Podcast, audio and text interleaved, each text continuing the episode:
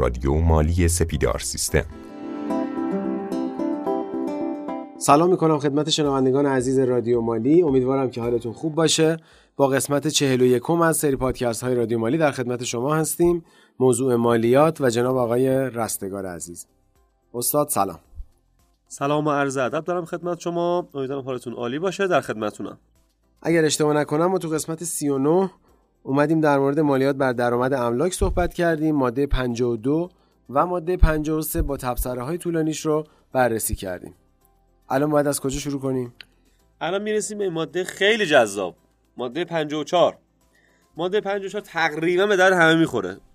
همه یعنی چه چه می‌دونم مالیاتی بدونیم چه ندونیم چون خیلی ماده ای که به درد تمامی افراد جامعه می‌خوره. چه مجرین چه مستجرین ماده 54 دوستان داستان ماده 54 چیه؟ تا آخر سال 94 این شکلی بود که متن ماده 54 می‌گفت مال اجاره از روی سند رسمی تعیین می‌شود.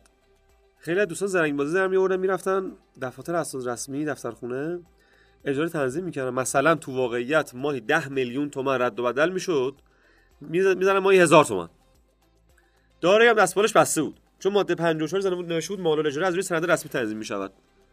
طرف یعنی گفت من دوست داشتم ملکم بدم ما 1000 تومن شما چیکار داری؟ دارایی هم دیگه هیچ کاری نمی‌تونست بکنه دیگه. چون ماده 54 دستمالش بسته بود پس مال مالیات اجاره هم تعلق نمی‌گرفت به این قرارداد. سازمان اومد به مجلس پیشنهاد گفت آقا جان این همه دارن دور می‌زنن مالیات اجاره رو. بیا این عوضش کن ماده رو. مجلس گفت چیکار بکنیم؟ ماده اومد عوض شد. ببین چی شد. الان یعنی از 95 به این جاری و ساری است.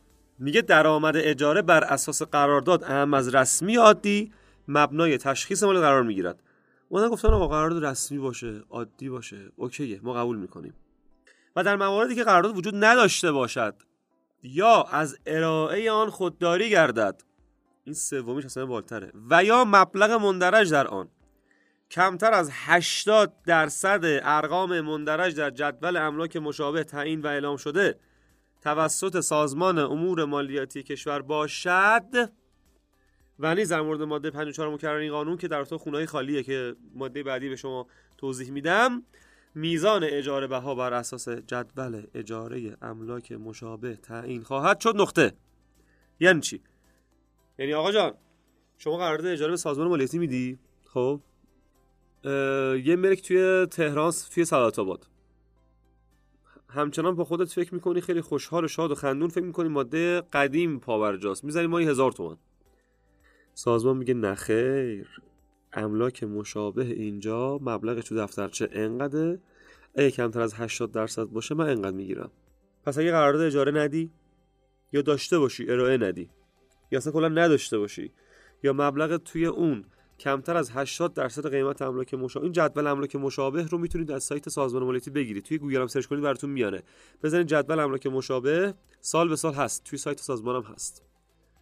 که با توجه به منطقهتون جدول رو می‌تونید ببینید. این از این. این خیلی مهمه ها. منتها تبصره یکش خیلی جالبه. همین ماده 54 یادتون اون تبصره ماده 53 بهتون گفتم اگر شرکت مستاجر باشه شرکت مکلف کم بکنه داستانا.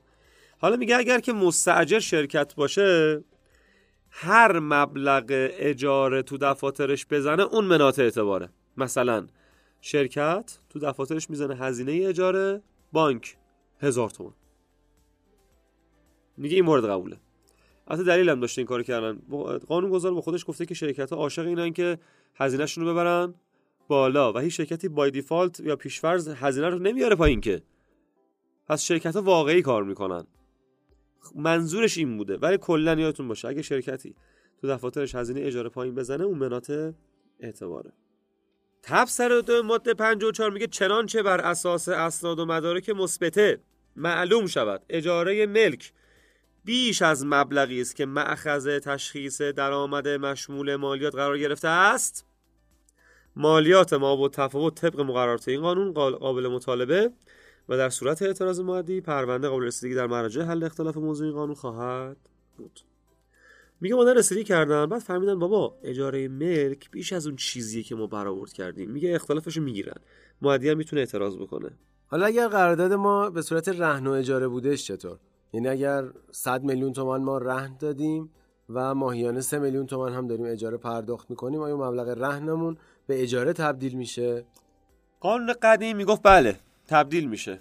با یه فرمول خاص تبدیل می‌شد ولی قانون جدید میگه تبدیل نمیشه. منتها من سوال شما رو خیلی گسترده تر می‌کنم. اگه فقط رهن کامل باشه چی میشه؟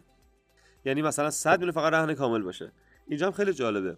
چون مبلغ مال اجاره صفر دیگه و این صفر کمتر از 80 درصده دوباره ممیز میاد 80 درصد در نظر می‌گیره. این سوال شما جواب دادم بله بسیار عالی حالا تبصره سش میگه در مواردی که درآمد اجاره درآمد اجاره واقعی کمتر از درآمد تعیین شده طبق این ماده باشد و مالیات تعیین شده مورد اعتراض معدی باشد پرونده میره هیئت. یعنی یه وقتایی هست درآمد اجاره واقعا کمتر از اون چیزیه که برام بریدن. این اعتراض می‌کنه میره هیئت. پس می‌تونه تو این حالت اعتراض بشه. خب این از ماده 54 بریم سراغ ماده 54 مکرر که بحث مالیات واحدهای مسکونی خالی رو داره مطرح می‌کنه که الان اجرایی نمیشه. دلیلش هم بهتون جلوتر میگم. چی میگه؟ میگه واحدهای مسکونی واقع در شهرهای با جمعیت بیش از 100 هزار نفر که به استناد سامانه ملی املاک و اسکان کشور موضوع تبصره هفت ماده 169 مکرر این قانون. به عنوان واحد خالی شناسایی می‌شوند از سال دوم به بعد مشمول مالیات معادل مالیات بر درآمد اجاره به شهر زیر خواهند بود. اگر ماده 169 نوازش رو مال کرده باشین تبصره هفتش ما گفتیم. یه سامانه قرار راه اندازی بشه توسط وزارت راه و شهرسازی به عنوان سامانه ملی املاک و اسکان. این سامانه میگه که کدوم واحد مسکونی خالی هست کدوم نیست. حالا میگه اگر این سامانه به ما گفت که مثلا فلان واحد مسکونی خالیه ازش مالیات می‌گیریم. سال اول مالیات نداره سال دوم بعد. سال دوم معادل نصف مالیات متعلقه. یعنی مالیاتش رو حساب می‌کنن تقسیم بر دو می‌کنن ازش مالیات می‌گیرن. سال سوم معادل مالیات متعلقه. دقیقا معادل مالیاتش رو ازش می‌گیرن. سال چهارم و به بعد معادل یکونیم برابر مالیات متعلقه. یه جوری خواستن الزام کنن مجرین رو به اینکه واحدها رو خالی نگه ندارن بعد این اعداد حتما تجمیعیه و احتمالا جریمه بهش می‌خوره. 100 درصد جریمه داره. 100 درصد که در ارتباط جرائم من جلوتر صحبت می‌کنم.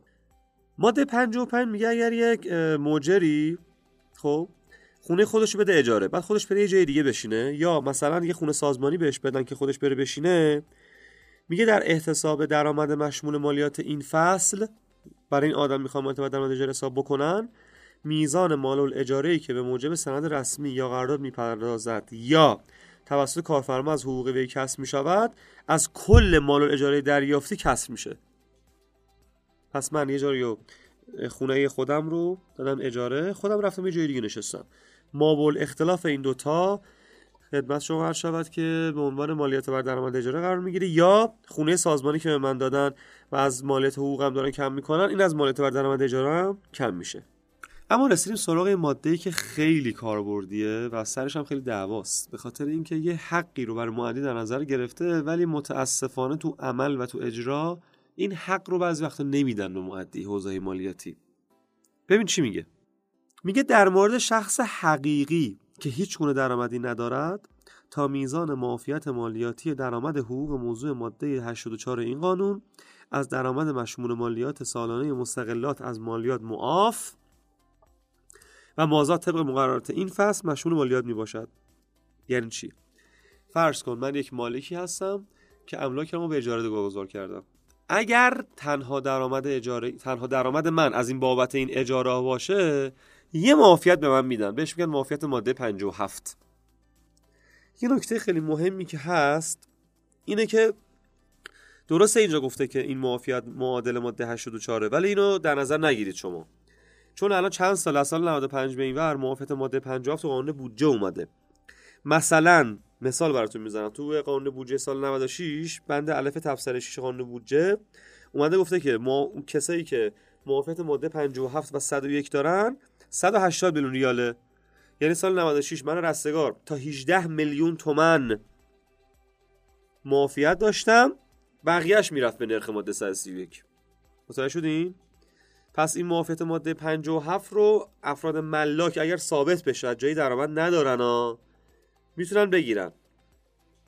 ادامهش گفته مشمول این ماده باید اظهارنامه مخصوصی طبق نمونه که از طرف سازمان تهیه میشه به حوزه مالیاتی تقدیم بکنن که اینا محدودیت یه نظر دفتر فنی داره میگه محدودیت زمانی برای این وجود نداره. هر زمانی این اظهارنامه رو بدن بعد بهش معافیت رو بدن. یه اظهار مخصوص حوزه مالیاتی دستی به شما میدون و پرش می‌کنید. آخر این ماده خیلی جالبه. میگه در اجرای حکم این ماده حقوق بازنشستگی و وظیفه دریافتی و جوایز و سود ناشی از سپرده های بانکی درآمد تلقی نخواهد شد.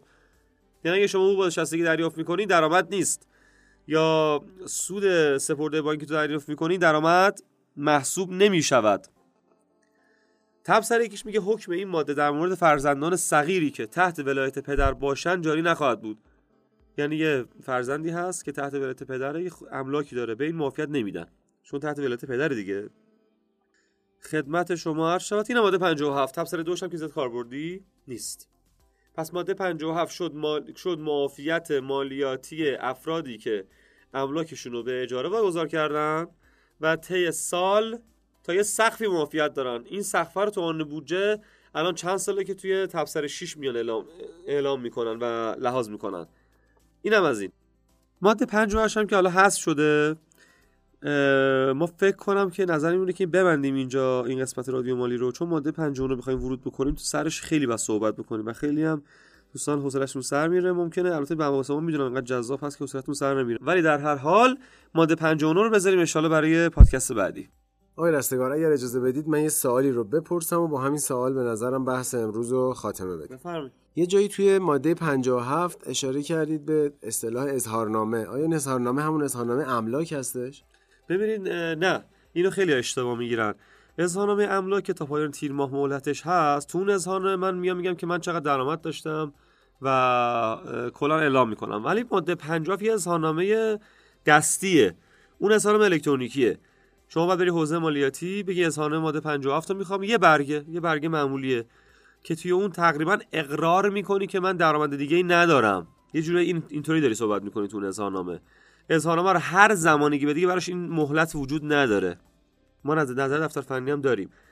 مهلت وجود نداره. اون اظهارنامه رو که بدی موافقت ماده 57 رو باید بهت بدن خیلی ممنونم از شما که امروز هم وقتتون رو به ما دادید. خواهش می‌کنم براتون آرزوی موفقیت می‌کنم. انشالله ما پادکست های بعدی بحث املاک رو میبندیمش حتما. موفق مایت باشید. ممنونم از مخاطبان عزیز رادیو مالی که همراه همیشگی ما هستند. امیدوارم که مطالبی که در مورد مالیات بر درآمد املاک میگیم به دردتون بخوره کاربردی باشه. اگر سوالی دارید حتما از ما بپرسید. سعی می‌کنیم تو پادکست های آینده که باز هم موضوعمون همین درآمد املاک هستش مالیات بر درآمد املاک هستش در موردشون صحبت بکنیم. خدایا رو نگهدارتون.